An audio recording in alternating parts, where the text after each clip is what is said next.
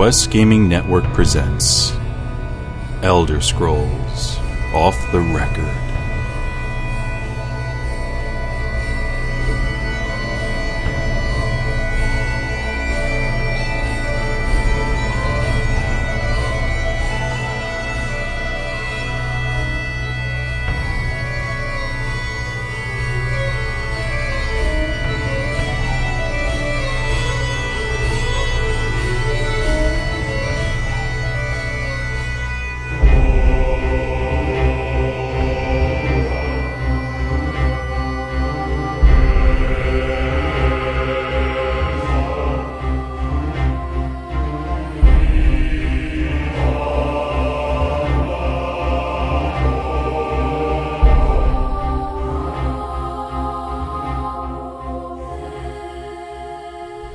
Everybody. Welcome back to Elder Scrolls Off the Record. For episode number 68, we are uh, a week behind. Uh, we had a, a bit of some issues last week. We apologize for missing an episode. We don't like it, but sometimes it is necessary on a very, very rare occasion. I think that's maybe two or three episodes we've actually missed in this history of the show. Uh, I am Joe the Widget Wilson, your lead host, and I am joined by the Kick and Kibler, Eve Arwin. Hi, Joe. I'm the kickin' Kibler, Eve Arwin. Hey, buddy. And we are joined, but as always, uh, Luke couldn't make it. Unfortunately, he is not here today. Um, so we're going to have to truck on without him, but we'll miss him and we'll see him hopefully next week. We are joined, as always, by the klutzy knucklehead, David Dean Force Adams. oh, Silent K. Silent K. That's exceptional. I I congratulate you, sir. That was uh, that was almost as good as, as a parry. Yeah, well, almost. All right, and we are joined, as always, by the knowingly knowledgeable Shank the Tank. Oh, a couple of Silent Ks on that one. I did it, you guys. You're I did. totally kingly. I wanted to call him a gnome, but I thought I'd just be going too far. I thought you were going to call me a Keebler elf on the count of I'm really small and short. Are you really that tiny? Dude, yeah, I'm only five six. Yeah, it's true. Yeah, Maluka was okay, uh, maybe I should towering have called him a gnome. Yeah.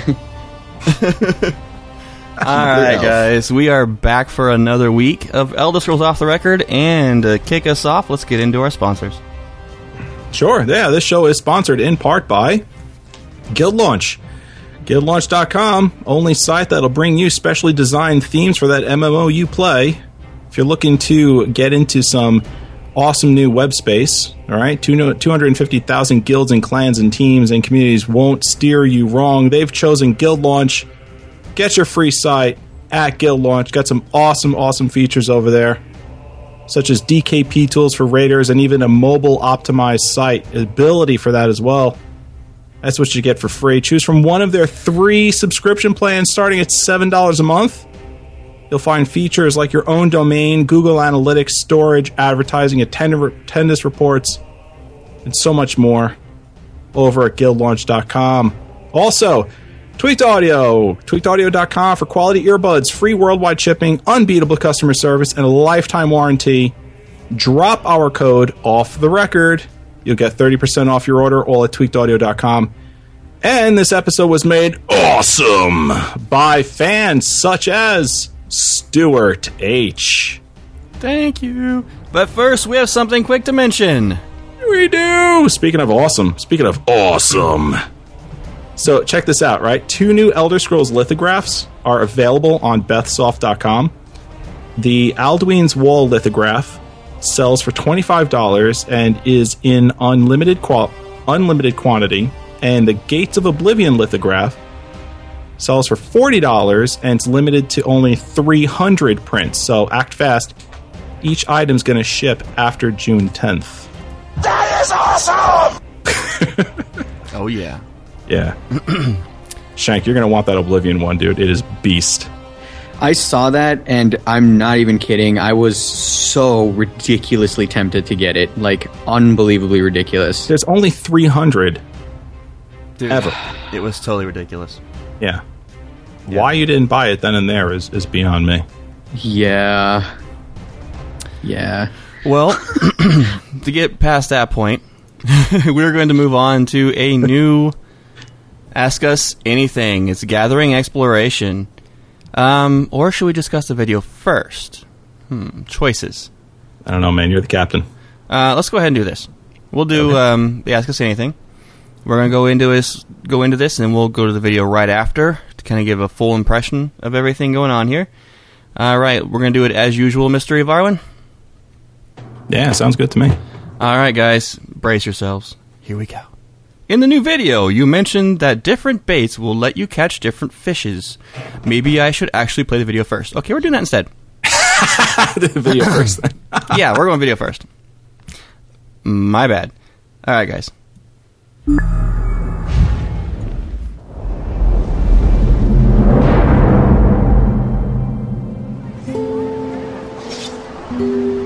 When you dive into Elder Scrolls Online, one of the first things you're going to notice is that there's a lot of interactivity in the world. There's barrels around, there's crates around. You're like, what's going on here? So you you start to click on them and you say, oh, there's there's items in them. There's there's fruits, there's vegetables, there's grains.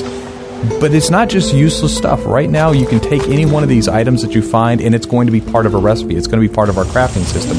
Yes, you'll go out into the world, you'll explore, you'll find plants and many other things that you'd expect. But it all starts right in town, and it starts right up as you get into the game of, wow, I can create something, I can craft something almost immediately in starting the experience. There's more than just crafting resources in the world. For instance, there's books that you find for the Mages Guild. And there's also fishing. You can compete with your friends to catch the biggest fish, and depending on the bait you use, you'll catch different fish. There's also Mundus Stones, and Mundus Stones kind of give you special powers. There's Sky Shards, and you use Sky Shards to increase your skills. And throughout the world, there's chests hidden in secret places. And these chests have locks on them that when you increase your skill with lockpicking, you're able to get better and better gear. And all of these are just a sample of the reasons you'll want to explore the world of Tamriel.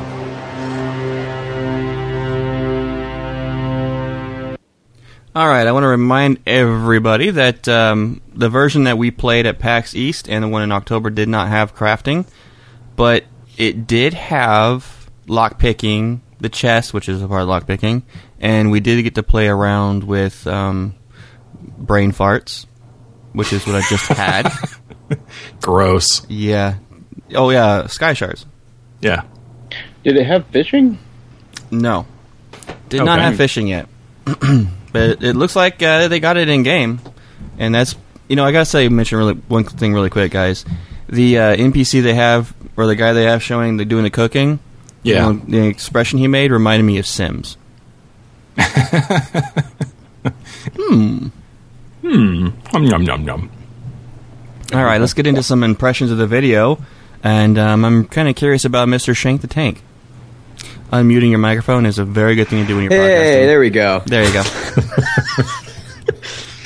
Um, one quick point, and really this is the main point I wish to make. This video, more than any other video they have released to date, and the videos that they've released in the past have been, um, you know, detailed and they've de- they've definitely grasped my attention, and they're they're awesome videos. But th- specifically this video, I think I've watched this video more than any of the other ones except for the trailer, the CGI trailer. This video to me has pretty much convinced me that I will have absolutely no problem jumping into this game and just picking up and playing because you all know my play style of just walking around aimlessly. What they just talked about in here, guys, fishing, you will not see me do a quest for like years in the real world if I just get stuck fishing. Like that's awesome. I'm this makes me so happy. I'm s- I'm smiling right now. Yay. It's a big grin. and Dave, You know, I've always been a a very loud fan of the little carrot on a stick things.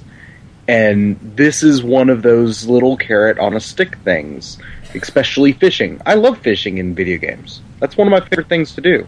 And that they brought it in here, it, it, it scares me to think how much time I'm going to put toward that. well, we know that there is what there's uh, weaponsmith, armorsmith, enchanting, alchemist, and then the cook. What do they call that? Provisioner. Provisioner. So I'm assuming that fishing would have a very big part of the provisioner side of things.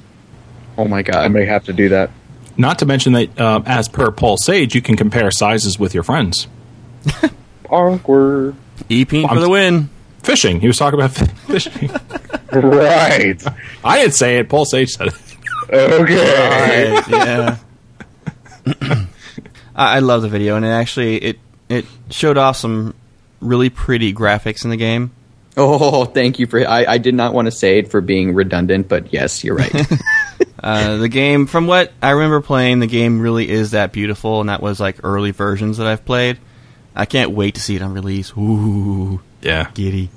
Uh, Ivarwin, it's- your impressions? Oh, Oh, sorry. Two things. Two things I loved about this. Mm-hmm. Number one, really cool that I can find my my starter materials for crafting all around town, and also I really enjoyed the uh, the how animated the expression was on that guy's face when he was cooking. I loved it. Ivarwin? Yeah, so that's that's what I loved. Were, were those two things? Um, yeah, it was it was cool. So, do you guys think they like o- over cartoonized the uh, expressions when they were doing the crafting? No, I don't think so at all. I, I think that it's, I think it's um, a welcome change. You know, a lot of times in MMOs, I mean, you know, Joe, you know, when you play Warcraft, when you do any kind of crafting, Oh, They crap. didn't what does your guy hands do? He sort of like hunkers down and like you know Moves plays his with his hands. hands a little Yeah. bit in front of him. You I don't know? even want to know what he's really doing. Yeah, he's just like sort of just like crunching something in his hands, and they sort of do that for all professions. It, it looks like with this game, um, the the animations are are going to be, you know, lively and and not not necessarily hundred percent static or boring, I should say, because they they will be static. But Getting to that uh, point of the extremes. Yeah, exactly. Getting to the point of like the extremes of the casting crafting systems that we know of. Where you take something like World of Warcraft, which is arguably one of the most boring crafting systems in existence, and then you take something like um, found in EverQuest 2, which is extremely detailed, where it becomes pretty much a game in itself. I would personally love to see a happy middle ground to that. Um, personally, I am incredibly curious to see um, how much, um, or I guess how how deep the system will be integrated into the economy. Because, I mean, if you can legitimately create like a livelihood off of this, and based off of the you know sense of detail that they're putting Yeah. into so many other aspects of this game, I would not be surprised at all if the that was the case. Yeah. So I would, I mean, me personally, I know I'm going to spend a lot of time with this system and just learning it as much as I possibly can. And I mean, I, re- if, if, I guess role play as a crafter who just is like creating his own small business t- type of thing. That kind of sounds weird, but I hopefully it makes sense. Yeah, I don't think that's anything they've mentioned yet. Is if there's any kind of auction system. I'm sure there will be. Well, let's see if we can get our, some of our answers, our questions answered, or shall we? And let's go into this uh, Ask Us Anything that I did start to do and realized I was wrong.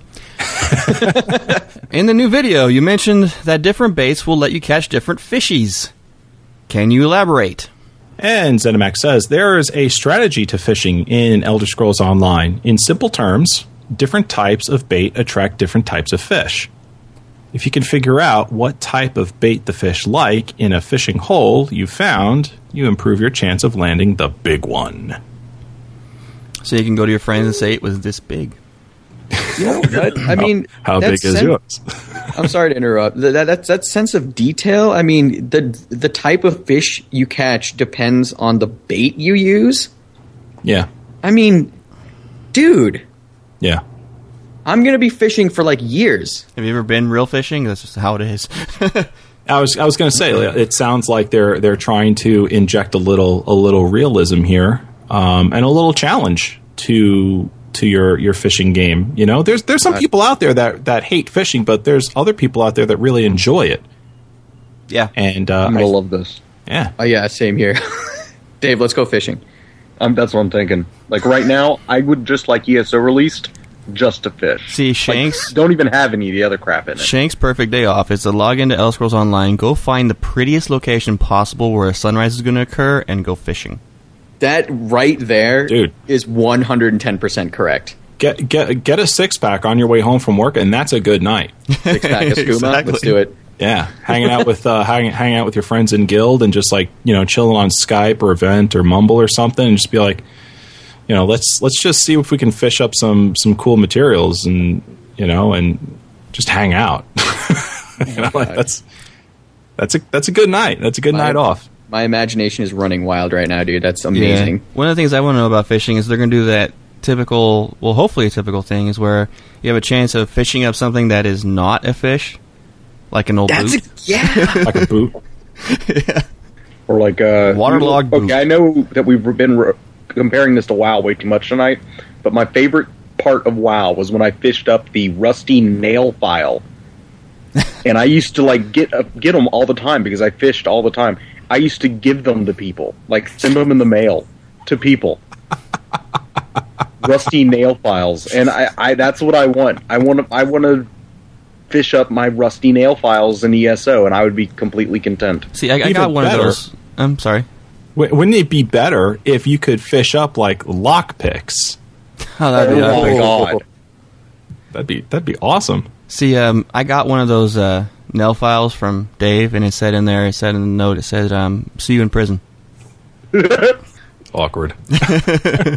All right, the next one on the list is which crafting perce- professions will be in ESO, and what do they allow me to create? This is a great answer. They they really just no holds barred on this one. They just threw it out there.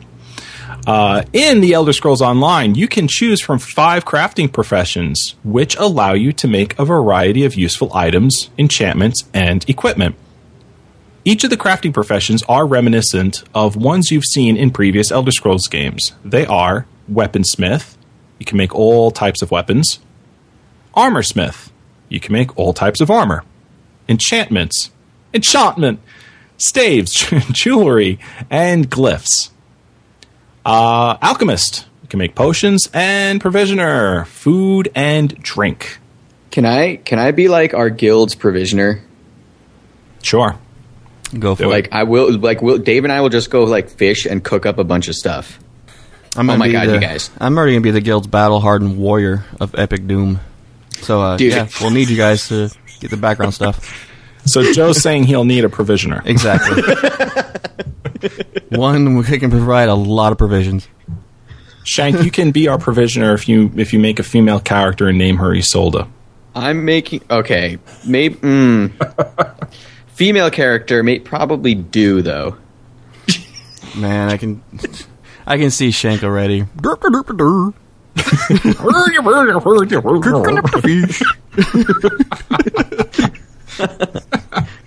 Ah, good stuff. Dave, anything on that? Nope. All right then. Could you shed some could you shed some light on the crafting and collecting systems for ESO? Will you need to go to a trainer to pick up new schematics slash crafting plans? Much like in previous Elder Scrolls games, there are no recipes or schematics you must collect or learn from trainers in ESO. There are multiple ways to create every craftable item in the game. Discovering the optimal mix of ingredients and additives to make that perfect item is all part of the challenge of being a crafter. This Oh is epic. Yeah, that's cool. Oh, Leave it I- to the you know- players. I min maxing with crafting. I can already see your flowcharts now, Dave. Oh my god! I'm gonna corner the orichalcum ingot market. I can feel it. There you go. He'll I have think those. it- yeah. I think it's come to the point in the show where I must change my pants. Now apologize before we get another one star review for such. I am sorry. no, don't apologize. Not really. Not really. No, no, no. There's nothing wrong with being overly excited. Or incontinence. Either way. All right, Dave. While I wait eagerly for your uh, your spreadsheets of the best way to make a skooma, I will be moving on to the next question. Are you going to stay with the old system of making your own gear, or only allow one crafting skill so everyone becomes an expert in one or two fields? Example: tailor slash swordsmith slash weaponsmith slash alchemist slash rune crafting, etc. You can master up to two crafting fields. Our intention is for the specialists to trade with one another. I make you a sword, and you make me a breastplate. That makes for a healthy economy and gives every crafter the opportunity to find their specialized niche within the market. Okay, I see where they're going with that. Yes, well said, well said. Well said, well said indeed. Good show, good show, Dave. Show. I have a distinct feeling that I'm going to have to become an enchanter just to win. Just to win at enchanting, No, win at the game. win at the game. Okay. Yeah, because anytime I've been in any other games, enchanters win. Oh, okay. All right. Fair enough. My, oh my god. That is true. Enchanters do pull in a ton of freaking cash. Mm-hmm. Yeah. Especially like in a Rift. Oh my god, the rune market was cutthroat. Well, this is an Elder Scrolls game, so hopefully Provisioner will have something that will um, give like those temporary buffs, like do kind of like al- well, even alchemists as well. Do your mixes of different types of uh, effects that can occur. Mm-hmm. Yeah, well, well, see. Looks like they're going in the right direction. So far, so good. Yeah. All right. Next question. I crafted a lot, a lot in previous Elder Scrolls games and have acquired a good knowledge of plants and their effects. Will I be able to build on this knowledge in ESO? Will I find familiar plants and items like Nirnroot? And will they have similar effects? Yes, many of the plants and crafting ingredients that you'll be able to find in Elder Scrolls Online will be very familiar if you've played other Elder Scrolls games. Nirnroot, mountain flowers, and vampire dust are just a few of the familiar items you'll find, and we aim to give them similar al- alchemic properties as the ones they have in previous Elder Scrolls games. However, ESO's crafting system is expansive by nature and has required us to make a few changes. There won't be a perfect one to one match with item properties between past games and Elder Scrolls Online, but discovering what something does a thousand years before the return of, of the Dragon King is half the fun of crafting. This is exactly what I say. It's a perfect lead up, you know? hey, things evolve, man. That's right. I'm sorry, I, I just stopped paying attention after Mountain Flower. Yeah. Yes, you'll be able to pick, pick those mountain flowers. Shank. there goes Shank again. Picking a flower. Hey, so you'll, you'll, have, you'll make a killing getting those mountain flowers and selling them to a Varwin. I know. I'm gonna totally be Gordon Gekko of flowers. That way, Why would I Varwin. be buying flowers? well, so you can put them on the dead bodies of others On the others graves, yes. You have a point. You have a good point. There's going to be a lot of dead Nord girls that I'm going to have to trade a flower to after. Oh I- my god, you interrupted the troll's date. It was your fault. First of all, you're that's completely different, and uh, has nothing to do with what we're talking about right now, Dave. Completely beside the point. Ah, any other comments on that, gentlemen? Nope. I think it makes perfect sense to me. If I find books in ESO, can I keep them and read them anytime I like? We have approximately 300 collectible books that you can discover in the Elder Scrolls Online. Once you find these collectible books, you can read them anytime you like. In addition, we have over 700 secondary tomes that you can find by investigating notes, journals, and bookshelves throughout the world. And the best part? None of them take up your valuable inventory slots. Awesome. So what could this mean? awesome.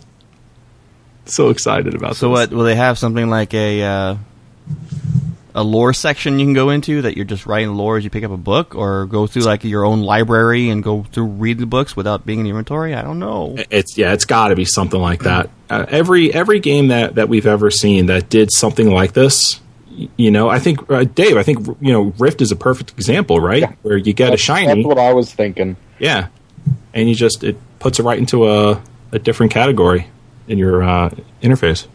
I like collecting stuff; it's cool. True that. All right. Can anyone collect a sky shard? Get okay. Hold on a second here.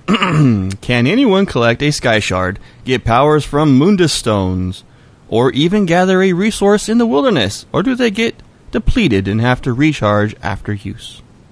Mundus stones are available to every player. Anyone may interact with a Mundus stone at any time, but you can only have one Mundus effect active at a time. When you interact with a new Mundus stone, any previous Mundus effects are automatically removed. So, kind of like the ancient stones in Skyrim. Yeah.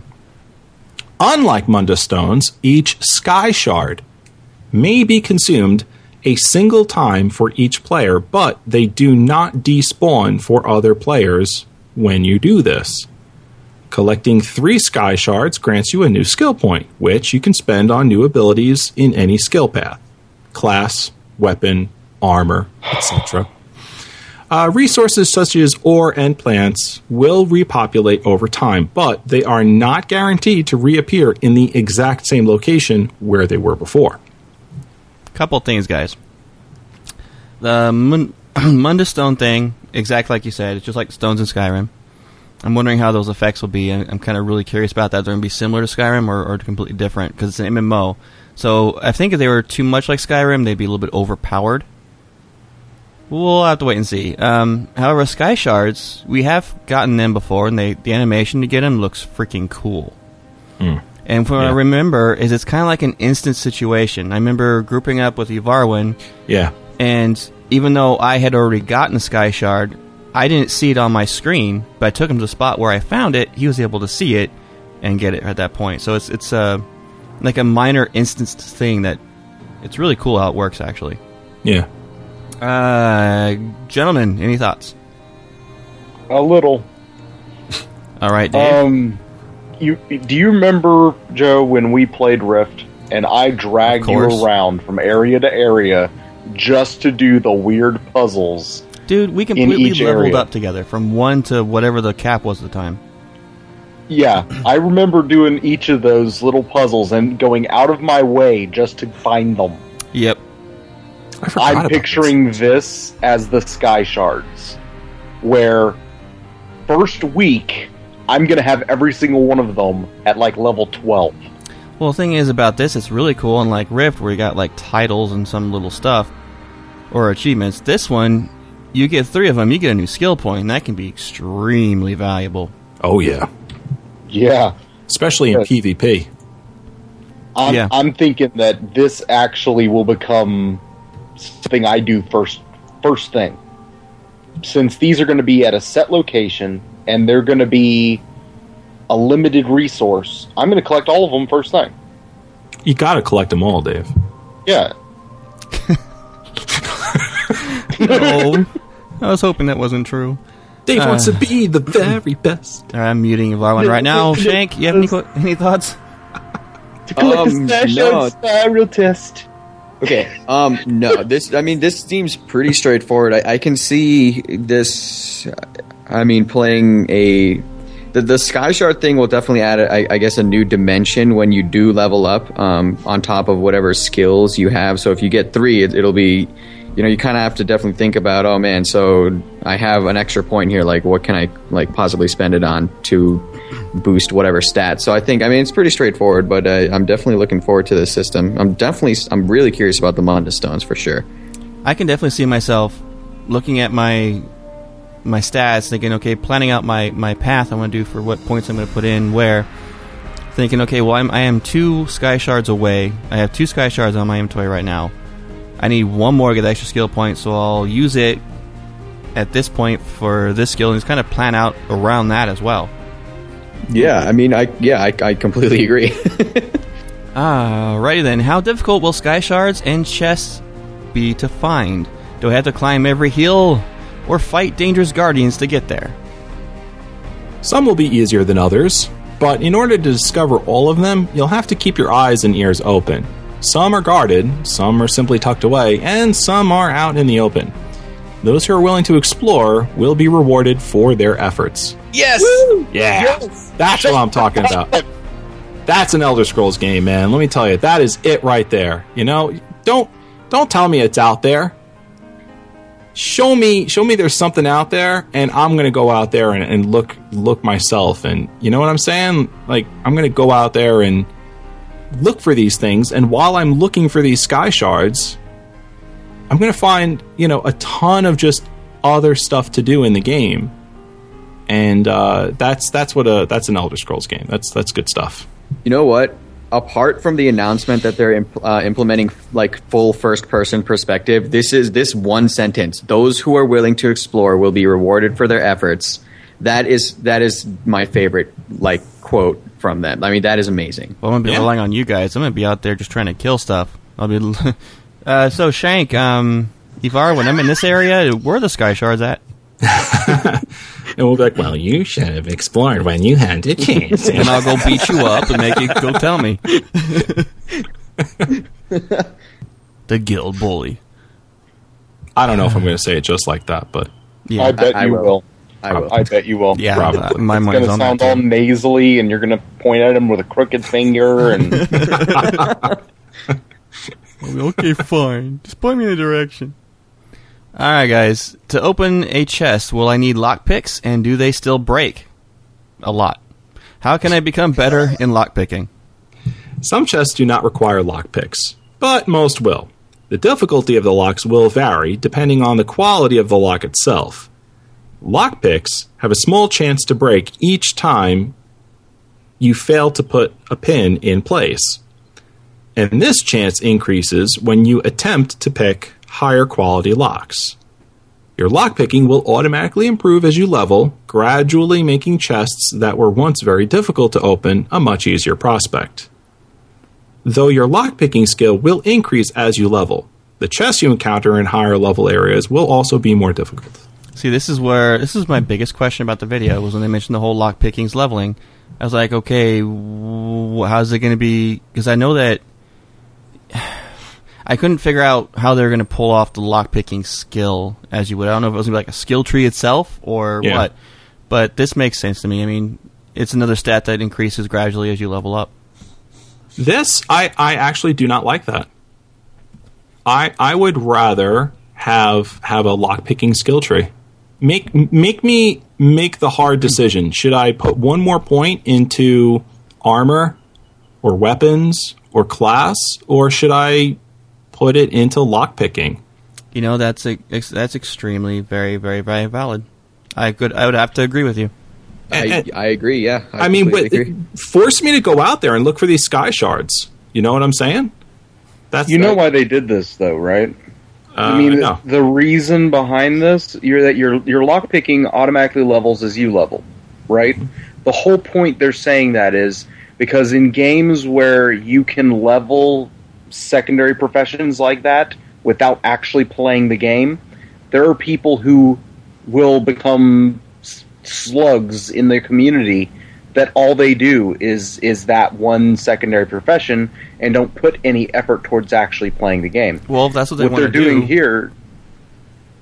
What's up? if that's what they want to do, what's the problem with that? Well, that becomes that the people who actually get to the end game are poor. So well, then that was their choice. I I agree, but that's what they're they're wanting to stop. I'm gonna have to side on the fence with Ivarwin. And that I think that's a much better decision on that end. I I, I can kind of see where you're coming from on a design design standpoint. Yeah, that kind of makes sense, but it also feels like kind of like a cop out. It it definitely feels like lockpicking won't feel rewarding by doing this. I mean, when you actually have to work toward it, when you have to unlock a million boxes just to level it up, it, it would feel much more rewarding than, hey, I leveled up. Now I can open that ridiculously hard chest. Well, I- yeah. e- either either way you go on this. Okay, I've I've done the lockpicking game at um, at PAX. Either way you go, it's lockpicking is going to be challenging. It's going to be fun, and you're going to get some some great items if you succeed. I remember sweating bullets trying to pick my first lock.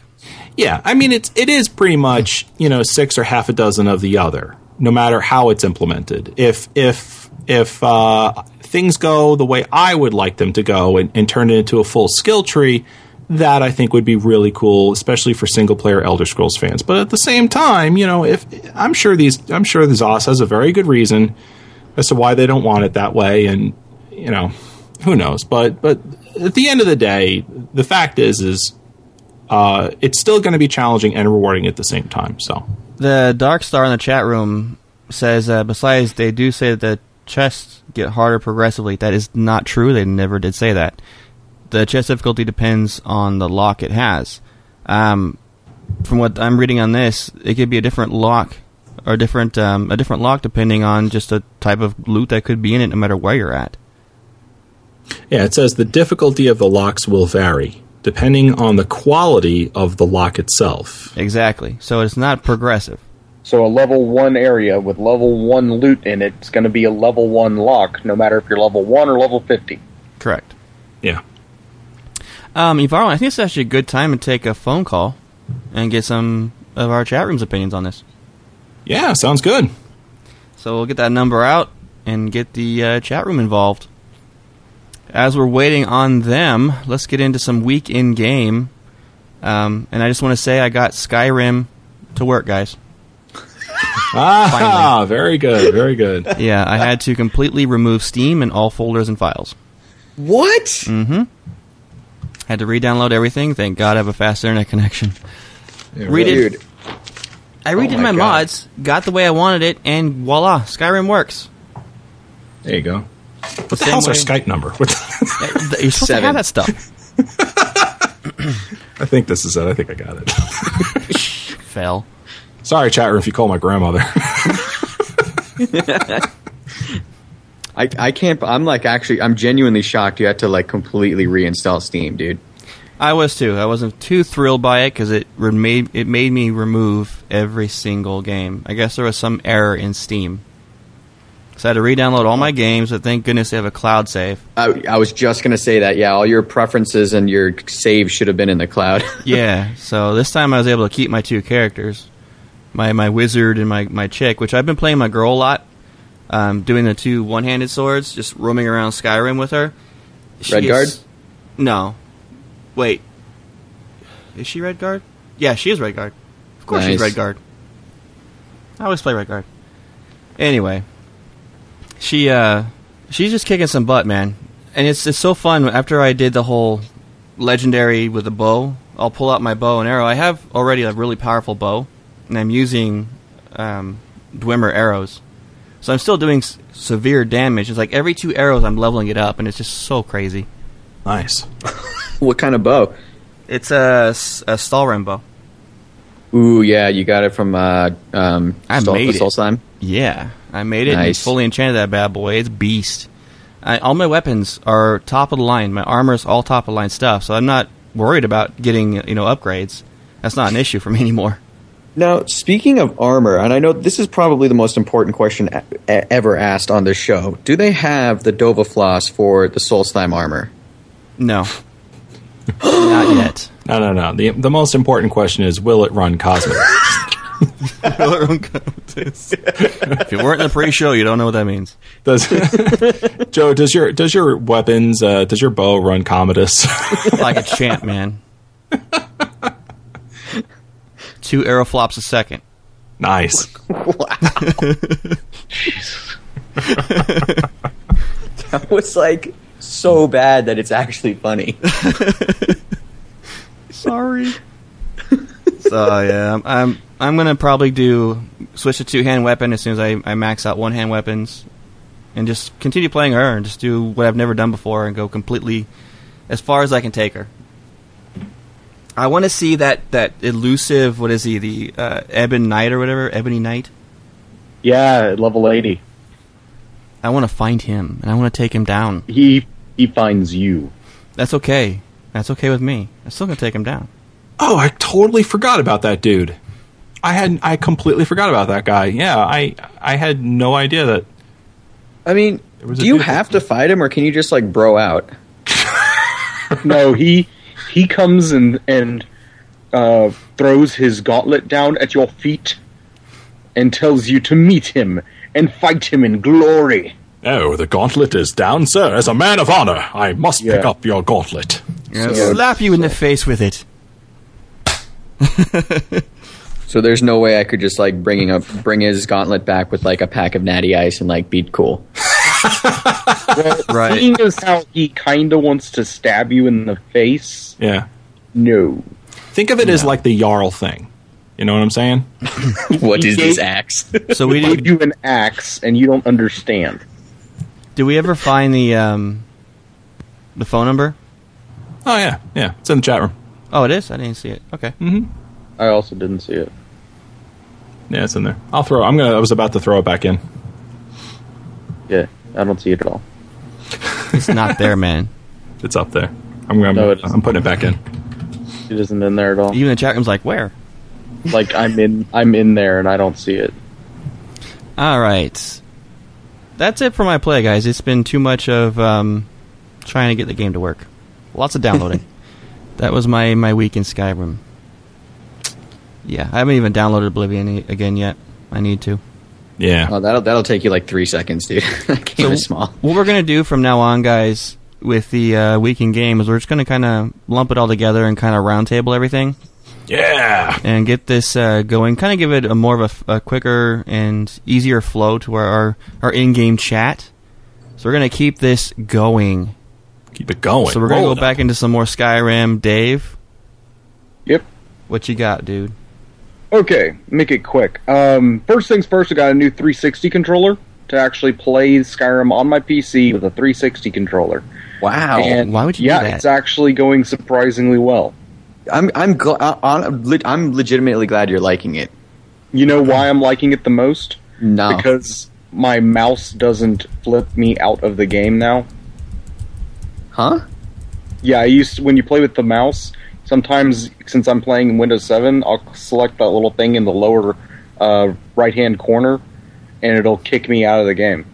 That is really weird. That's odd. Yeah, I don't know any Bethesda game I've ever played on my PC that doesn't do that. So, I've never heard of any other game that does that. yeah. Man, okay. That's kind of weird. Yes. Anywho, I'm actually playing. Wasn't playing. there a I'm- Sandra Bullock movie uh, in the 90s about that? I think there was. Go home, Bartman. Sorry. Yeah. Anyway, um, so I, I picked up my character, that level ten character. I, I remember I started a new character, so I, I started the Dovahkiin quest line, and I got pretty far through it before I figured out like I'm level twenty five now, and I'm playing the wrong character. Dave. Only you, Dave. So I'm still playing that character that made me quit the game. The one that I I joined the Stormcloaks and got really depressed with. So you know what? I got to the point where the Greybeards were like, "All right, everybody has to sit down and hash out this when everybody stops fighting and we can kill the dragons."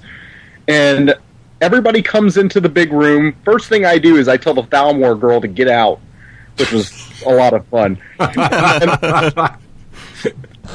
everybody sat around the table and they were like you know bickering with each other.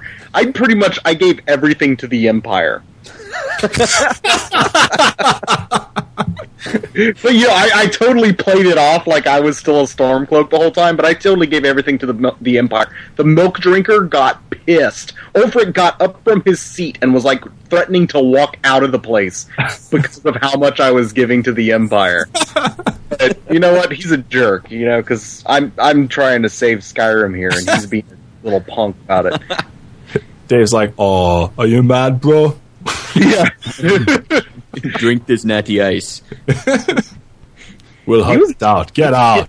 mad at me, dude. Like he was like, "You're you're supposed to be a true son of Skyrim," and I was like, "Yeah, you're supposed to not get us killed." I hate Yeah. that dude. Anywho, um, I completed the the Dovahkiin quest chain happily and surprisingly easy. And I, I, the one thing I didn't do is I refused to kill Paarthurnax because he helped me and I like him and he's a dragon. He's my dragon buddy. Yeah, and I we never have cuddled. killed him. I'm never gonna kill him. He's cool. Paarthurnax is legit. He is bro. legit. But um, after that, I completed the Thieves Guild quest line. Shank I- calls him Brothunax. That's. I was just gonna say that. I was literally gonna say that. I completed the Thieves Guild quest line. I even turned in the uh, skeleton key and cried. and then I completed the Assassin's quest line and and cried at the uh, Astrid event. God, why Astrid? Why? Why? God, she's so hot too. I mean, it's a No. It hurt me. I stuck my sword in her face. what is wrong with you? I didn't, Wow. I didn't even care. I was like, "Oh, you're from the Dark Brotherhood? Oh, that's cool, bro. Here's a sword straight in the nose." How can you do that? It was awesome. She's she died so. And then I went inside the the, the Real Dark Brotherhood. badasses eat chocolate chip cookies. Yeah. That's what I'm saying. Oh goodness. Oh, then I did the Mage quest line, completed that, the Mage Guild quest line, and on top of that, I did the Ogma Infinium, where I had to collect the different elf blood and uh, help that dude out in that cave. Wow. because he's creepy. You sunk you sunk about a good twenty five hours in the game this week. Oh, more than that. Wow. That's why But- you weren't helping me this week. Well, it wasn't this week. It was you know, collectively over the past three weeks. Oh, gotcha, gotcha. Yeah, but uh, it, getting the Ogma Infinium, I found I found Shank's favorite uh, monster from another dimension, Jesus. the Hermanus Mor. Uh, what is his name? Mora. Hermaeus Mora. Yeah, him. He's creepy. Um, th- It's a but big I did. eye tentacle thingy. It's just he is. It's just like he's gonna touch me. I don't want him to touch me. he's like a giant beholder from D and D. No, I'd rather a beholder. I would rather a beholder. Anywho, uh, the one thing I did get that I'm really happy about is the ebony mail, which keeps me completely muffled, and uh, I'm just—it's ridiculous. It is a fantastic piece of armor, I must say.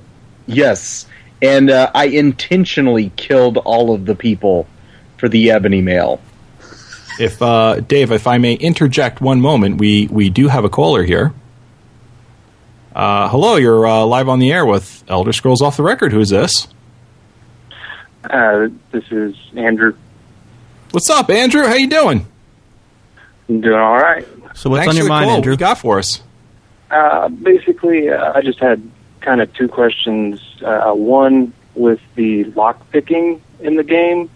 I didn't know if it was going to be more like, uh, like if you're just really good at the lock picking, could you be better at like the higher level ones, or will it only be based on your level? Oh, there's definitely skill involved. Yeah, it, it definitely takes a a good eye to be able to do it. When we were at PAX East, you had to make sure that you got the pins all the way down and moved on to the right ones in the right order and didn't lag behind. Uh, yeah, and then when you have that, that countdown timer going there, it just it, yeah, that's why I was sweating bullets. Yeah, I think Nick was ready to like throw me out of my chair and take my mouse and be like, "No, this is the way you do it, you stupid noob." And I got that impression too. what's that second question you got for us, Andrew? Uh, the other question was like as far as the crafting. Um, I know you guys didn't get to really do the crafting all that much or at all with your playthrough, but uh, I didn't know if, like, with if you could speculate whether or not with like weaponsmithing, would you add like fire salts to that through the smithing to add like a fire thing, or would that only be enchanting so that the smithing uh, skills would have to work more with the enchanting. Oh, that's a really good question. That's a really good question. Honestly, I would think that. I, I think honestly, the way they mentioned how in depth the crafting system is, I think some things might actually have a like a two part uh, purpose, if you will. yeah, And it wouldn't You surprise me. I'm sorry. Go ahead. yeah. I, I wouldn't be surprised if um, if you were able to put some kind of magical property on on the item that you're crafting, and then take it to an enchanter, and then be able to like enhance that in some way, or get a completely different type of magical property on there as well. I wouldn't be surprised. And, and additionally, I wouldn't be surprised if you were completely unable to do that, and you would have to take it to an enchanter in order to get any kind of magical property as well. Yeah, yeah, and exactly because I, I believe in the the questions they said that you know we want people to work together, um, and like so you make me armor, I make you weapons, kind of thing. So I, I would Varwin, I, I would not doubt the latter where you can't enchant and you have to take it Yeah. to your enchanter guy. You know, Thanks so much for the call, Andrew. No problem. All right, that was uh, some solid questions, actually. Yeah. Yeah, it was. Good questions. Dave, you were saying Yeah, let me wrap up what I was doing. Um, just a few numbers here. I broke 300 hours playing Skyrim good uh, over the past three weeks.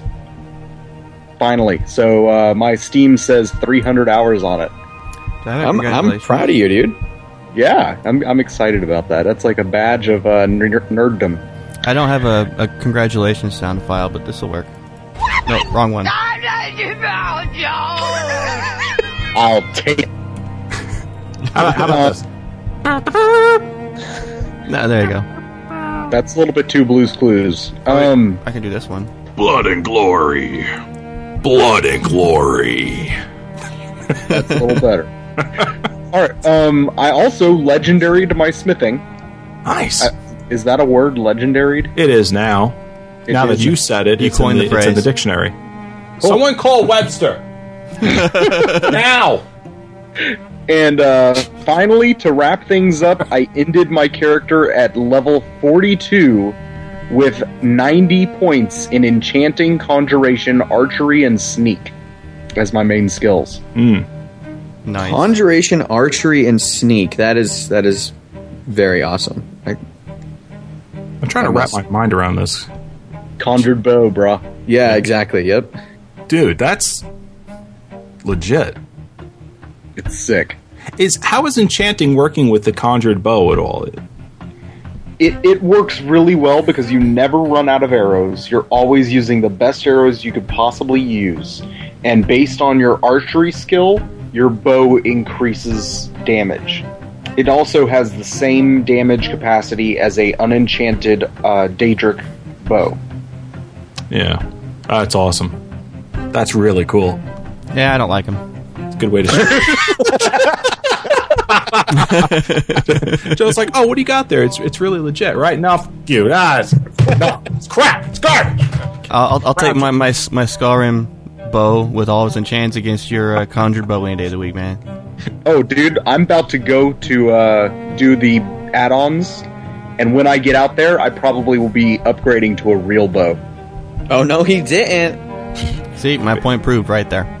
Wow. Yeah, it's gonna I don't. I do not disagree that a Stalhrim bow or a real Daedric bow will out DPS my conjured one any day of the week. But I got mine at level twenty, so at level twenty, using a, a conjured Daedric bow, I'm happy. Pretty legit. Fair enough. Yeah. I see some more Skyrim play, and I see it from Shane. Oh. Yes, sir. So, um, surprise, surprise, I walked around and stuff. Uh, I uh, so as you know, I was uh, knee deep in uh, Dark Brotherhood recruitment stuff. So I finally did end up um, joining up with the DB, and I uh, went and talked to Astrid. Who Joe, I, th- I think you can agree. Um, in in that Dovafloss, hot. Oh, without a doubt. And depending on what kind of body mods you have, too. Oh, dude, yeah, Oh, and with the proper face Bending mod. over the table, looking at that map. Oh, Shane's game just freezes, and he sits there and. They should make a Skyrim calendar like that. just all the Skyrim chicks. Yeah, it's just like the hottest mods on the hottest NPCs. I would totally- Skyrim 2014 calendar. I would totally buy it. D- d- and d- they end with December with Mercer Frey. Like all sprawled out on a bar stool. Banana hammock. I'm Mercer Frey. Like a sweet roll, in, one of your French girls. like a sweet roll in his mouth or something. These are like my Mercer tassely bra. Mechanic Run Commodus. E mod. So, what was I saying? Okay, yeah, Dark Brotherhood. Right. Okay. So, I, uh, I obviously, you know, when you join, you can't really get uh, contracts from Astrid first. So I went and talked to Nazir, and he was like, "Yo, you got to kill these two, uh, these three guys." And fortunately for me, you know, they're obviously they're uh, Narfi, who's in Ivarstead. There's Ennodius Papius, who's in a camp near Anga's Mill, near Windhelm. And there's Beitild, who uh, Dave, I think, was trying to yeah, figure I out how to kill. problems with her that other Yep. week. Yep, up up in uh, Dawnstar. My So I walked uh, to Ivarstead and just totally pone sauced Narfi. Um, you know, traded with some guys there in the inn, got a couple quests, um, and then walked to Anga's Mill, uh, well, that campsite near Anga's Mill to kill Ennodius, and he was like sitting at his campsite. Have you guys ever like talked to one of your targets before? no. Yeah. It's- I don't it's- talk to people who live in the same place as mud crabs. it was actually like really funny because I, I hadn't really talked to targets before, so I was like, you know what, let me just go up and see what the options are. And I went up and talked to him, and he was like kind of paranoid. And I selected the option where it was like your time has come or something like that. Oh, jeez. dun dun dun. just like freaked out and I just like sniped him with my bow. And he just like ragdolled into the stream and I was laughing so hard. for like 10 solid minutes. It's awesome. Oh my god, it was, it was awesome. And then I uh, I walked to uh, Dawnstar, and I tried a couple things actually. I tried to uh, so you know she's at the uh, the eastern mine. I walked to the the mine on the western side of town and tried to snipe her. the first time I shot, yeah, um, I killed a guard by accident. That was Ah. like that was really fun. I like basically ran around Dawnstar trying to hide from like the rest of the town. They're like running after me, and I was like, um, oh, I'm just gonna reload. So I just. So I reloaded and found a space behind uh, one of these buildings. Fortunately, it was like dark, so they couldn't really see me. Um, and then sniped her.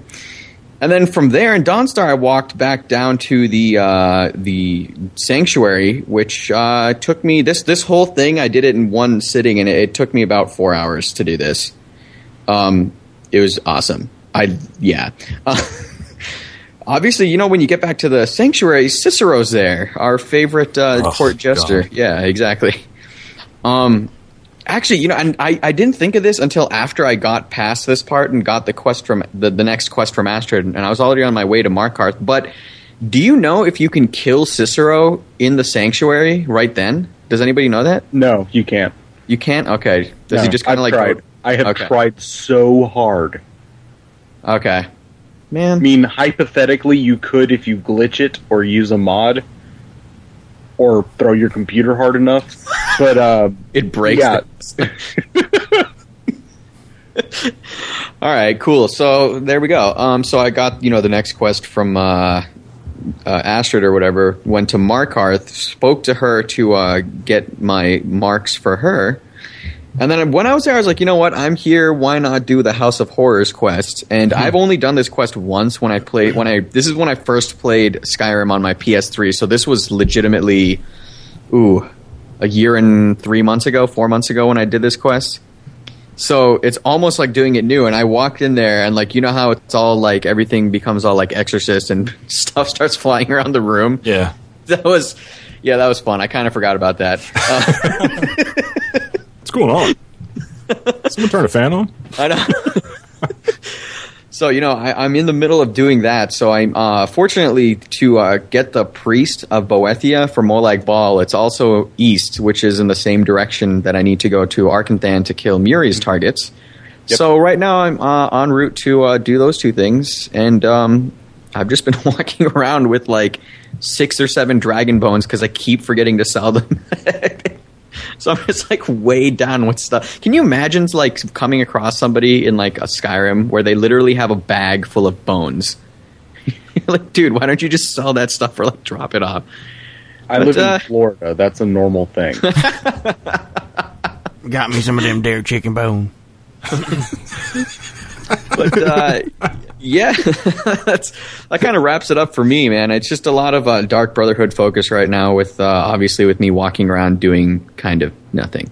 Well, Varlin was the uh, odd man out this week and went into Oblivion with his Knights of the Nine. Arr! Knights of the Nine. Knights of the Nine! Yeah. Yeah, I got my shield, guys. Yay! Yeah, in a in a epic live stream event. I uh, went out there and and I, I got my shield. okay, so what does the shield do? It uh, I don't know. It protects you from things. It's been a while since I looked at the stats. You hold it up and it's supposed to deflect weapons yeah, from hitting you in the that's face. what it does. It it deflects incoming attacks. Is there a big nine on the shield? Yeah, there is a giant freaking nine in um, Ayleid numerals. right. I'm, okay. My head is like in my hands right now. Here's uh, the best part about this whole thing is I, I thought I thought the the epic story coming out of this would have been the 20 minutes it took me to figure out the puzzle to open up inside the dungeon the last area where the shield was going to be. There's actually two one. puzzles. It's guarded by two puzzles. Yes, this is the one I complained about. Something like But these puzzles are so ago. good. It, it was great. but it's It was annoying great. as sin. but and God bless the people that were looking at the chat room, uh, watching me on the live stream because they had they had probably about as much patience patience as a human being could be born with. I mean, it literally looked like a chimpanzee trying to figure out as Simon says. That's what I looked like trying to figure out the first puzzle with all the chests. I mean, I look like an idiot. Wait, you mean the you mean the second puzzle? No, the first one. Well, maybe it's the second one. I don't remember doing any puzzles before that. The candles? Okay, no, the the, the can't. Uh, that's not really. Yeah, I guess that that was a puzzle. Yeah, it was, but that was so reminiscent of Indiana Jones. I just ripped through that like nothing. I'm like Jehovah begins with an I, an I, Indy, an I. So I got through that one. The candles thing was really really easy, and um, I sort of flew through that.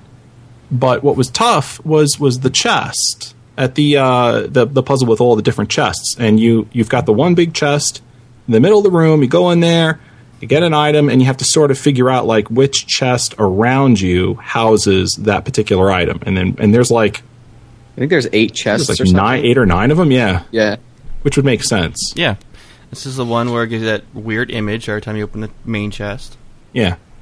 It took me a while to figure out the whole um, my what to even do. I had no idea what was going on with that. I was I was just opening up a chest, like the main chest. I would I would open that thing up, get whatever was in there, and just like walk it over to whatever chest displayed a um, an icon over it, and then I. So I was just like constantly doing this thing wrong for probably about a solid five minutes. Then I realized like, okay, I'm what's going to happen is I'm probably going to be getting an item out of this main chest, and I'm going to have to put it into the chest with its corresponding icon. Oh my god. Yeah. I was getting like some random item and like some random icon was coming over some other random chest. It was like no correlation between the item I was getting and the icon that was appearing. Varwin, Yeah. do you remember in preschool when they had that little flat plate thing that had the shapes cut out and they Yeah. gave you the different blocks and Yeah. different shapes? Uh huh. Yeah. Monkeys do that. No, they don't. They, I- I'll send you a YouTube video. Monkeys don't do that. I I- they monkeys can't. do that. They they don't do that. No, because it's too difficult for monkeys to do. monkeys do that. They don't do that. They they do it now. They got together and they were like telling each other how to do it. Okay, ladies, we're all beautiful.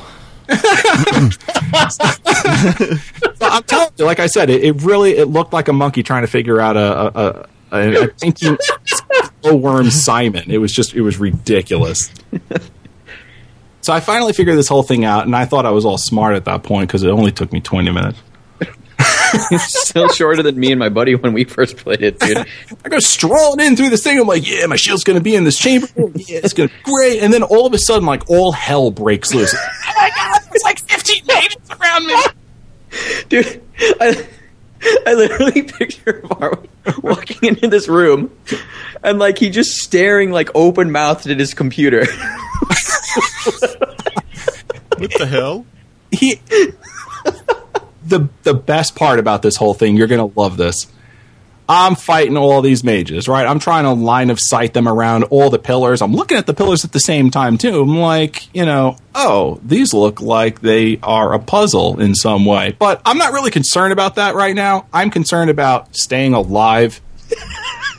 Freaking fire coming at me left and right. And I'm just like, you know, boom, boom, boom, boom, boom, boom, trying to like kill these guys with my my crappy dwarven mace that does about a 0.5 percent of damage point. I get about three quarters of these suckers down. I literally have one more mage to kill. Okay, I got one guy left. I have used, I, I'm using spells like you wouldn't believe to heal myself. I've used up all of my potions. I, I started getting down to the potions you never use and just sort of keeping your inventory anyway in case that thing happens. You know, that was the thing I was in now, and I was using those potions. So I'm fighting for my life. I'm like, oh yeah, go Varn, go Varn. I'm cheering myself on at this point, and all of a sudden, crack! There goes my mace. I have nothing. Nothing. Secondary weapon on me because I dumped it all because I've been picking up so much other crap. I was left with nothing. And everyone in the chat was like, oh, you were doing so good. And I'm like running around. I'm like, it's not done yet. It's not done yet. I'm looking around. I'm think of Arwen. Think, think, think, think of Arwen. What could you use? Is there something around here? I've got fireballs coming at me left and right. There's a there's a a, a little imp thing trying to kill me too. He's like, like, oh my god, get this thing out of here with the fireball. I'm dodging fireballs. I'm dodging imps, and all of a sudden, mages have daggers on them. Yeah, dude. So I oh ran Oh up my to God. the grabbed his dagger. I'm like, you won't be needing this anymore, bro. And I walked up to that mage and I stabbed him right in the face with it. Greatest thing ever. I think we need to get you away from Oblivion for a while. I was fighting this thing with like this tiny little like McDonald's plastic spork. I will spork you to death. Pretty much, just like fighting this mage. Finally just, uh, killed him. Killed his scamp. And then I So- uh, earned So my your your big ma- mace of awesomeness broke. So you killed him with one of those cocktail knives that they fork through onions and uh, olives. Yeah, it might have been worse than that. It it might have been like a toothpick. Go for the eyes, man. Yeah, it was like this ridiculous, like pretty much the lowest level type of dagger you could ever possibly get in the game. That's what I would had to resort to, and I, it wasn't even on my person. I had to, I had to pull it off a dead mage's body. I just uh, I just put a link in the chat room. That was your face when your mace died. yeah, that's a guy from uh, from the South Park Now episode. that fat guy. He totally has the dagger on his desk. All right. So that was it. That's how I earned my my shield. It was it was uh it was absolutely hysterical. The live stream was just going crazy. They were so so happy that that I, I got it, and in the way that I got it too. It was just it was awesome. Alrighty. We're going to some emails. After a little uh, Evarwin's epic tale of awesomeness and failure. But but it had a monkey good end. poo. I, I I got the I got the shield. it ended happily. There is that. There is that. Yeah. the hero won. All right. The first email comes in from Chris C. He says, "The saying the guards say, I used to be an adventurer like you, then I took an arrow to the knee, refers to an old Old Norse saying a, a similar thing. Arrow to the knee means getting married, as you go down on one knee to propose. Just thought you'd like to get a, a just thought you'd get a kick out of that, Chris C. Um, where's your documentation to prove this? I wonder if that's what Bethesda actually meant. It, it kind of makes sense, and I would also refer to it as taking an arrow to the knee. Yeah. I could kind of see the marriage thing though, uh, legit. Like I could see that being sort of you know. It makes sense. Someone Yeah. I I would probably refer to it as I had to stop fighting monsters because I got my own at home. wow. Someone call Matt Grandstaff. Where's Where's Matt at? Let's give him a call and be like, "What's going on with this? Is this true?" I think I still have his Skype information. Hold on. Yeah. Let's See if he's around. Can you imagine? I would just call him up randomly. I was like, "What's going on, guys?" Guys, I'm in the middle of I'm in the middle of monitoring a the press forums. He's not online. The G staff. We'll have to when we get him on the show again. We'll have to ask him that question. yeah. Yeah. What do you think about this? Yeah. Uh, Ivar, when you get the next question? Uh, email, by question, say? you mean email? That's exactly what I meant. Yeah. Thank God Uh, you know. see, you see the little note on the bottom on the third one, right? Yes, I'm prepared for that. There we go. Okay. so uh, this one comes from John from the Imperial City. Hi, John. Hi, John. And John says, after sinking about 200 hours into Skyrim and hearing everyone talk about Oblivion, I decided to buy it and give the game another shot. Bravo. Needless to say, it's amazing. I am seven hours and level five. But I still haven't left the city isle yet. I still feel like I have only skimmed the surface of things to do within the city. There was never a point in Skyrim when I felt the urge to stay in one place this long, but I was wondering what city, dungeon, have you guys spent the most time in Oblivion or Skyrim? Keep up the good work. Sincerely, John from the Imperial City. This guy gets my bro seal of the week. Okay. Okay. It's good chance. Do you mind if I uh, answer this? Yes. I guess we're going to go Uh, around I table and answer, mind. right? I guess. Go ahead, go. Sure. Okay. Wondering what city? Um, city would definitely have to be Anvil, only because during the sunsets it looks very gorgeous, and I also believe it's the most uniquely laid out because the shops and stuff are actually on the boardwalk, and it's a very very uniquely laid out city with a lighthouse. So, oh, by the way, if you want a cool little thing, go into Lighthouse in Anvil and explore everything in there. Uh, dungeon have I spent most time in Vilverin. First time I went in there was about two and a half hours when I was like level one, literally right outside of the Imperial sewers. And my buddies and I got thoroughly destroyed. It's like forever ingrained into my memory. Yeah. And I was Oh, okay. muted. Okay. Uh, Yvonne. You know, I, I'm really struggling here. I don't know if I have an answer to this. What dungeon? I, I mean, there's there's there's some random dungeon in Oblivion that I've spent like a disgusting amount of time in, but I, I don't know which one it was, and it was like it was. Tell like me some- where it, wa- tell me where it was. I, I don't even this I'm like recalling like a year ago when I first Oh, downloaded okay. it. You see, and I remember like logging into the game thinking like "Ugh, I'm still here. Like, I haven't gotten out of here yet. I think for Skyrim, I, the most amount of time I've spent in one dungeon, I think I might have been Labyrinthian. That's mine. Yeah, mine. Mine. Yeah, I'm just gonna go with that, even if it's not true. Whatever. well, I, I, Labyrinthian is still one of my favorite dungeons of all time in any Elder Scrolls game. I spend as much time in there as I can. David Um, Adams. Do you do you mind if I claim not the entirety of Labyrinthian, but the one hallway in Labyrinthian where there's these three um, soul stones on on the back wall Yes. shooting fireballs at you? Yes. That's the hallway where I've spent most of my time in this game. Dying and resing.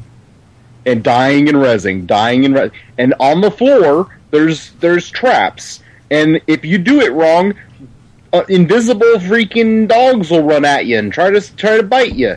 And if you if you try to walk out, it's gonna shoot you in the face with a fireball. Oh, but if that isn't enough, they're gonna blow fire at you too if you get too close. I freaking hate that hallway. This game sucks. I'm done. I'm I'm out of here. You know what? Bye. Well, Dave, to cool you off, I've got an answer in the chat room to our arrow in the knee thing. It's a wiki. You don't trust a wiki. It's a, Wikis are absolute truth, just like everything on the internet. Yeah. what do you think, Joe? It's a wiki. It's a wiki. Well, Leave it to Okay. the wiki. I'm going to go for it. Here's here's what Ryafio in, in the chat room says. Okay, and I and I'm qu- and he's quoting this from a, a wikia, the Elder Scrolls wikia. Uh, the guard's frequent comments regarding taking arrows in the knee is actually a subtle reference to the fact that greaves are not an armor type in Skyrim, unlike in previous games where greaves protected the shin and knees. It's also a common factor on websites that when people comment with the joke, they say arrow to the knee, when in fact the guards say arrow in the knee. Note, in Norse legend, arrow to the knee was a way of saying getting married. From the Elder Scrolls Wikia. All right, Ryafio. That's uh interesting. That's got to be truth. Yeah. Wikis It's never like lie. uh, Wiki, wiki, wiki, what? He found it on the internet. It must be true. exactly. yeah. Right. Alrighty, we have the developer question of the week. And we're going to get into that right now.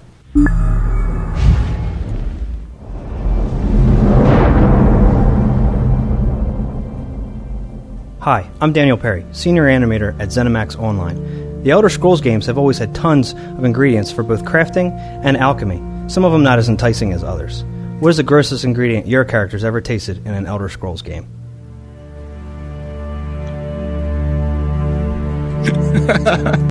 That's a legit question. Yeah, it's great. Ugh, I just puked in my mouth from that. There's, By the way- there's only there's only one answer for me for this. The wiki was referring to the Norse legend, not Nord. What? Just clarifying. Okay. What's Anyway, going on in that chat room? wow, everybody's saying the exact same thing. Exactly. I, I disagree with that though. I Nah, don't. That, yeah. For me, mine is easily the mammoth's cheese. yeah, I was about to say mammoth cheese as well, just for the sound it makes Oh, Mm, when, no. when you pick it up. Oh cheese, god, it makes man. me puke. I love cheese. Oh, stop it! I actually can't talk right now because I'm grimacing through this. It's disgusting.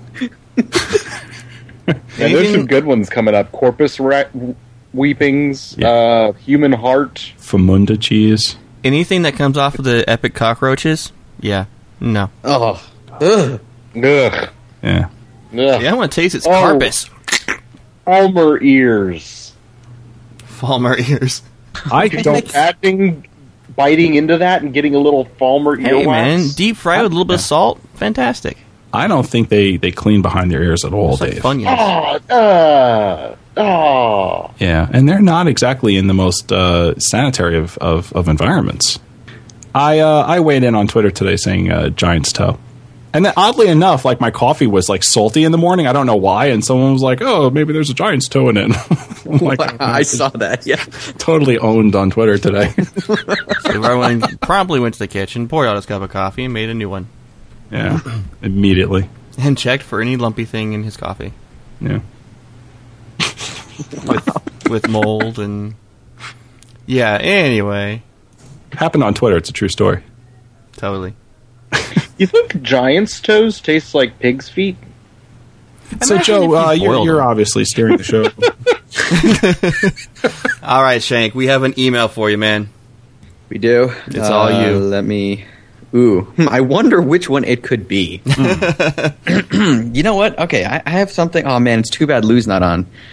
Um, this one is for you, Mister Lou, the lore master on ice. Hello, gentlemen. From Axel Greenwolf, aka Consuela. Not my real name, but what I go by. Been listening to your podcast as of recent and find it a great way to pass the time and have some good laughs along with it. God, it's so creepy. I, I have a fun question for you all.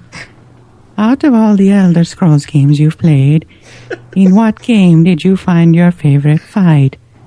Lastly, the Daedric Prince I would follow is Hircine. Why?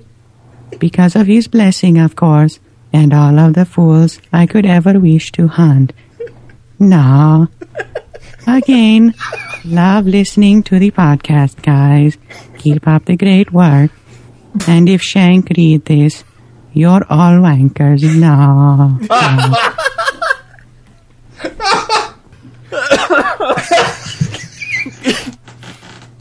I don't think I um. You know what that email said?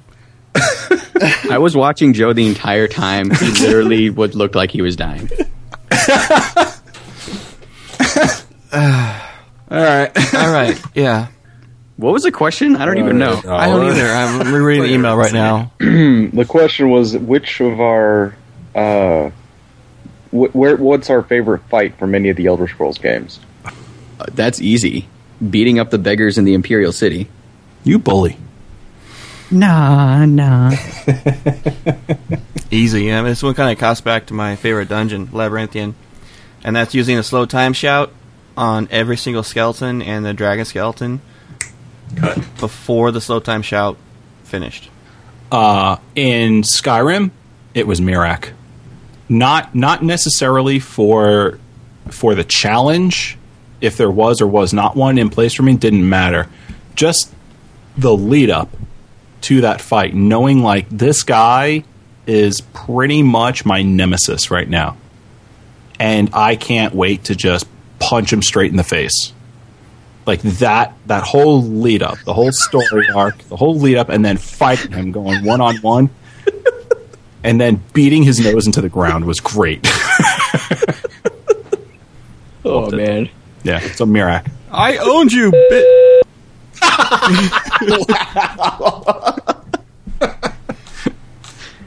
Yeah. That's how I felt too. You know, I'm gonna have to go with Joe and say that one of my favorite fights in the game has to do with the Dragon Shout, and uh, mine is Mercer Frey, and using my uh, Aura Whisper because it's hilarious to watch him try to go invisible, then shoot him in the face while he's looking at you. Yeah, it's cool. Well, Alex Grimwolf, I guess we're all wankers then. Sorry. Yeah, all of us. oh well. Yep. All right. Little bit last we have going on here. Um, let me See, see. yeah, we got the mod thing there. We do. We do. And I think that's what we're going to get into right now. Ah, very good, very good. Uh, so, crafting table is going to be a little bit different from now on, but here is what you're used to. Here's an awesome, awesome mod, guys, that I would like everyone to actually check out. This is called Ah. Undead Races. I know this one. Oh, you've done this? I play with it for a little while. Yeah. uh, by W Dog. I found this on uh, the Steam Workshop, and it says that Undead Races adds a playable undead version of all existing playable races in Skyrim. This mod uses the Undead FX effect on the player in order to achieve a fairly unique and awesome undead look. Each race includes all of the original abilities plus the new undead perks and abilities. The screenshots of the undead races can be found above in alphabetical order. There are pros and cons to being undead. Stats include 100% resistance, disease resistance, 100% poison resistance, 50% resistance to frost, water breathing, 50% healing from restoration spells. Food is not effective for undead players. Potions still work for undead players, but not food and drinks. You have a 50% weakness to fire, an undead health drain ability to make up for the food and healing. It also includes Soul Trap, and he's got an update on here as well. That ability now uses Destruction Apprentice perks.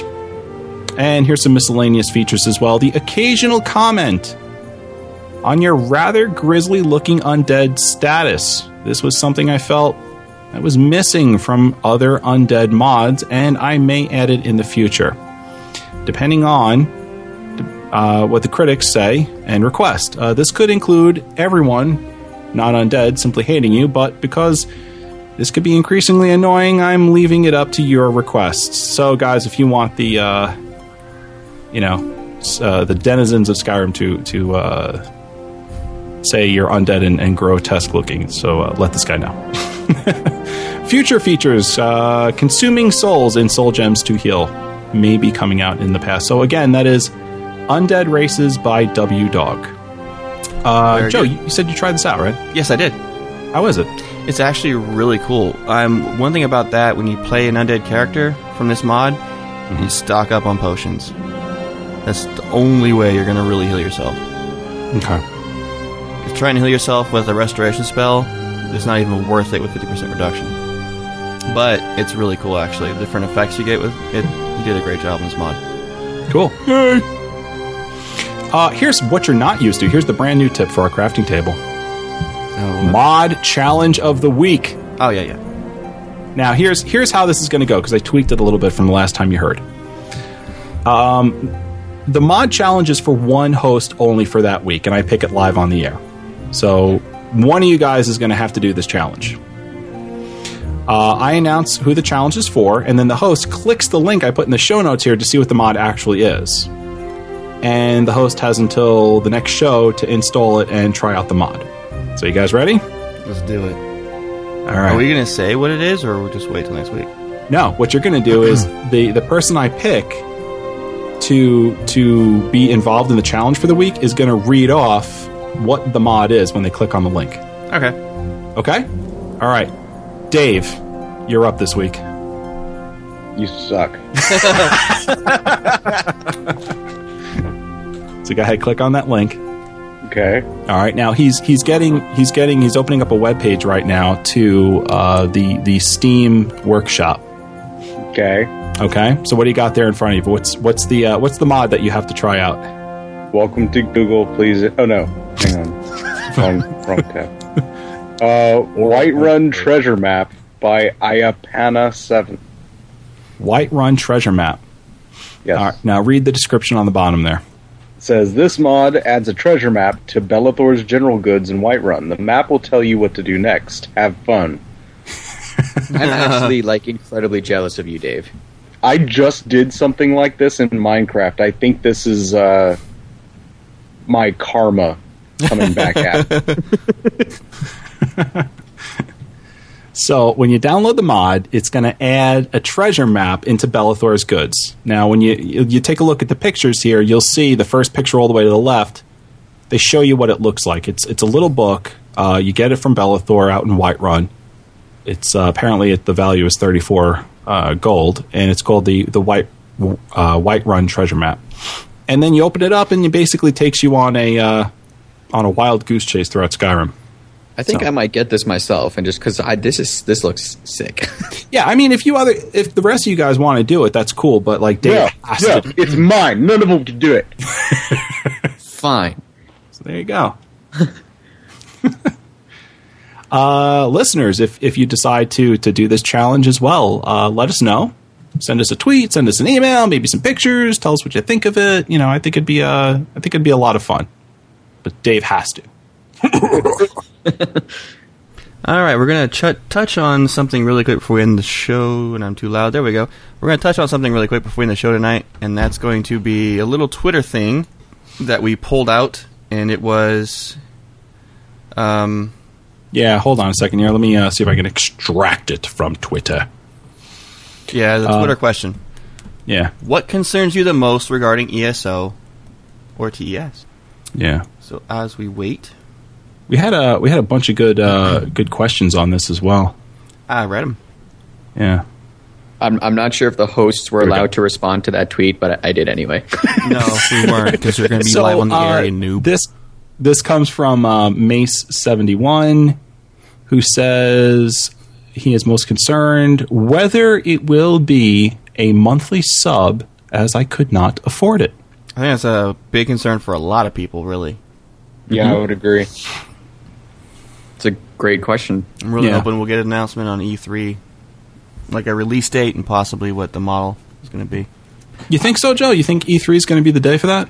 It would be a great way for them to do it. Um, I don't know. It's it's hard to say. No, because ZeniMax they kind of follow their own rules. So I mean, we could be waiting up to tell PAX Prime before that. Yeah. It, it, you know, honestly, when I think about it, they are more about the player than they are about the um, the media. So the Mhm. biggest player avenue would be PAX Prime, and that's where I Mhm. think that information would come out. Yeah. Yeah. I could I could see It's a that. good point, man. You know, I wouldn't be surprised if they launched with both models. We have a free to play model, and here's a sub, a sub model. I would love to Like see a a hybrid. hybrid? Yeah, Yeah. I'm willing to pay for it either way. Yeah. My wallet's open, ZeniMax. Uh, heel versus babyface. Wow. uh, says how the game is going to hold me as a player at max level. Yeah, I think that that has yet to really be revealed. I know PvP, uh, you start at level ten, and it should be, you know, uh, a lot of what you do at end game. But they also said that they haven't really revealed anything regarding their large player PVE content at end game. Now they, they're not calling it raiding, but they are saying that they will have uh, large large group PVE content at the end game. So whatever that means, we've yet to yet to, yet to see it. So let's see. Uh, David J says being able to quest cooperatively without actually being in a group. Yeah, seen it. Yeah, I don't think this is. I mean, I understand his concern, but I mean, we've seen this. This isn't. This is not. A, this is a non-issue. Yep, complete non-issue. it really is. Uh, I mean, even it's such a non-issue. Why would you? What's the point of not being in a group either? It's like ridiculously easy. You have to be friends with them. Yeah. All right, I think they're going to wrap it up with that Mhm. and move on to our final thoughts. Gentlemen, I'm having more withdrawals of Elder Scrolls Online. Just release it already, Please. please. I'm tired of waiting. Ivarwin? Uh, great show. Thanks, uh, chat room, for hanging out with us. Sorry Lou wasn't able to be here. Really missed this lore segment. Um, yeah, that's uh, looking forward to getting my next piece of the Knights of the Nine quest. Drawing close to uh, the to the close. Well, you went through the biggest pain in the neck one, so Yeah, it's you really smooth did. sailing from there. Hmm. That almost makes me sad. It really shouldn't. Trust me. The payoff, especially for a, a player like you, and knowing your play style, it's worth it. Rafael asks, "Good game or early release, Joe?" Both. Dang it! No reason they couldn't do both. Dave, ah. I'm wondering how big this is to download and install this this Whiterun treasure map. this thing's gonna have me going everywhere, isn't it? Probably. probably just white. Sure. Could be just Whiterun. That'd be nifty. If you have a if you have a logistic problem with it, Dave, let me know and I'll uh, you know we'll we'll tweak things. Even if I don't, I'm gonna complain about it. That's true. And Shank. Um, I said it at the top of the show, but this uh, uh, developing by behind the scenes video regarding the exploration gathering, plus their um, newest question and answer, um, I'm gonna say it, it. It was easily my favorite. Um, you know, pieces of information that I've received from ZOS yet it because what they spoke to was my playstyle and seeing I, I felt like they were you know directly speaking to people like me and it makes me very very happy and all i gotta say is provisioner shank Nice. Yeah, that uh, questionnaire was very enlightening. All right, guys, how to reach us? Evarwin, do you think we can go a little bit faster with it this time? Sure. How to reach us, guys. ElderScrollsOffTheRecord.com is our website. QuestGamingNetwork.com is the website for our portal and our network. If you want to send the show an email, go to Elder Scrolls Off the Record at gmail.com. YouTube.com forward slash Elder Scrolls OTR is our YouTube page. Sorry, guys, I haven't updated in a while. YouTube.com forward slash Quest Gaming Network is the only place you'll find Totally Heroes, QGN's weekly video newscast starring our network news director, Joe Bradford, and QGN staff writers, Brian Armstrong and Shank. Every single week, they bring you awesomeness in the general gaming category. Don't forget about our $10 mentions. Guild guys, this is going to be for you later on, but right now it's going to be fantastic if you want to get that word out about whatever it is and whatever you want across the internet. Where to listen to us? iTunes, Stitcher Radio, Zune, just that old thing, RSS feed pick it up off of our website, elderscrollsofftherecord.com, and plug it into your favorite podcast reader. Found on our website, you can get all of our episode posts. We recommend Podkicker or RSS Demon from the Google Play Store. Don't forget our other shows, Minecraft Off the Record live Sundays at 7 p.m. Sunday, Sunday, Sunday. Follow us on Twitter at Elder Scrolls Off the Record, at Elder Scrolls OTR. Joe is at the widget at W I G I T. I'm Evarwin. You can reach me at Evarwin, E V A R W I N. Lou, Lou's not here. Sorry you're not here, Lou. Gamer Guy 11B, G A M E R G U I 11B. Dave is at D Enforce, D I E N F O R C E, at D Enforce. And Shank's at Shank the Tank, S H A N K T H T A N K. And leave off the E for savings on pumice stones. yes yes That was the most impressive how to reach us. Dude, I am breathing. I am bowing at your epicness. all right, guys. Elder Scrolls Off the Record is a Quest Gaming Network production, and I just want to say, Fusra you all next week. Take care, everyone. Be safe. May the force be with you. Light reveal you, everyone. Boost rhoda y'all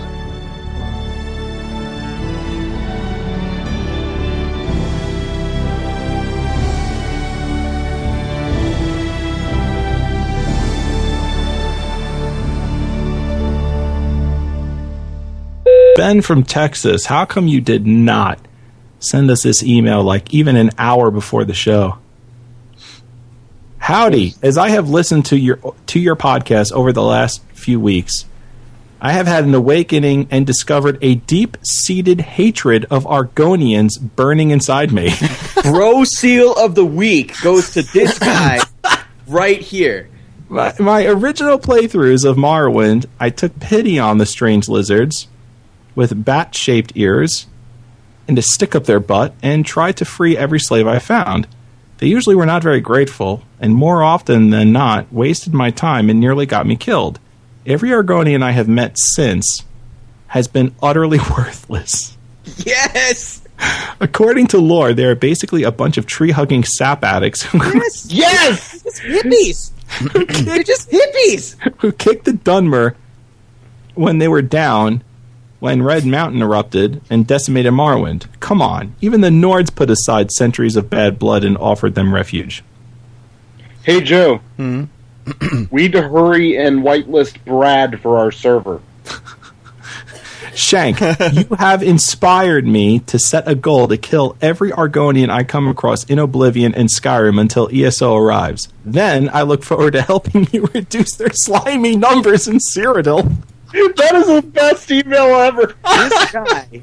This guy. I'm gonna directly respond to him right now. Oh, wait, hold on. It- It gets even better. He says, In all seriousness, I have never thought about disliking anyone other than Fargoth from Morrowind and the adoring fan from Oblivion. So thank you for helping me get a role playing mindset for being in the Dominion and actually disliking the other factions. Shadow Haiju, Ben from Texas, aka Swarly the Khajiit Sorcerer, ESOTR Guild member. P.S. Shank, I saw your desktop and saw you take some screenshots during one of the recorded live streams. Super sweet, dude. As a console TES player, I have never had that opportunity. Would you be willing to share some of your wallpaper screenshots with me so my desktop can look shanktastic? Mr. Ben from Texas, I will gladly enlist you in my army to slaughter the Argonians in Cyrodiil. We will march upon Argonia and claim it back for us, the Shank. Dominion. Shank, you have a fan. Thank you for my for my fan club, as in literally a club of one fan. of this dude.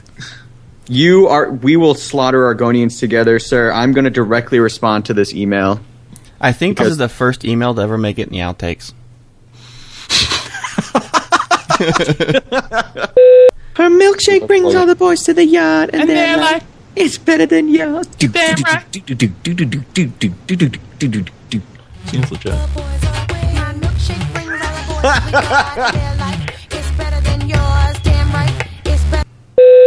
I'm not wearing the right shirt with these shoes. I, I'm I'm okay for going on video. I I, I need to warn y'all that I'm exceptionally naked. Damn it, da- me too. Damn it, Dave. Does that mean you finally shaved all that chest hair? Remember, we're keeping this show PG, uh, so let's keep that webcam off. Yeah. Well, it's okay. I can. Uh, d- we'll, we'll talk later. Although, uh, if you want Dave to do his cousin It impression, it might be a good idea to turn that on. I was gonna say, yeah, well, the kids might like him because he looked like Fonzie, but we don't. Wait, so am I seriously the only one that shaves for stealth? Seriously? There's nothing more breathtaking than a shorn scrotum. Sweet. so, so Shank, I think, I think the next question coming out of E3 for all for all hardware developers is gonna be, can it run Commodus? That's gonna be it. Uh, Nvidia's literally going to have a like a booth set up. So here's Crysis Three, and then if Arwen or Bradford or Brian slowly raise their hand, yeah, but can it run Commodus? Can, can it run Commodus? They're like, oh shh. we weren't prepared for that, guys. Larry Hryb's head just sinks off his shoulders again. No. We have an update from Java. You're not that advanced. Oh. See us next year. We understand that there are some things that PCs are capable of that we just weren't able to build into our new our new console. Like Commodus. Just have Bradford interrupt him every time. Co- Commodus is going to be one of those things. It's just not coming to console, guys. It's you know Guys, right now, chat room hashtag yeah, but can it run Commodus right run now? Commodus. You know what? I'm doing it. I'm doing it. I'm doing, I'm doing it. it. Who sold out?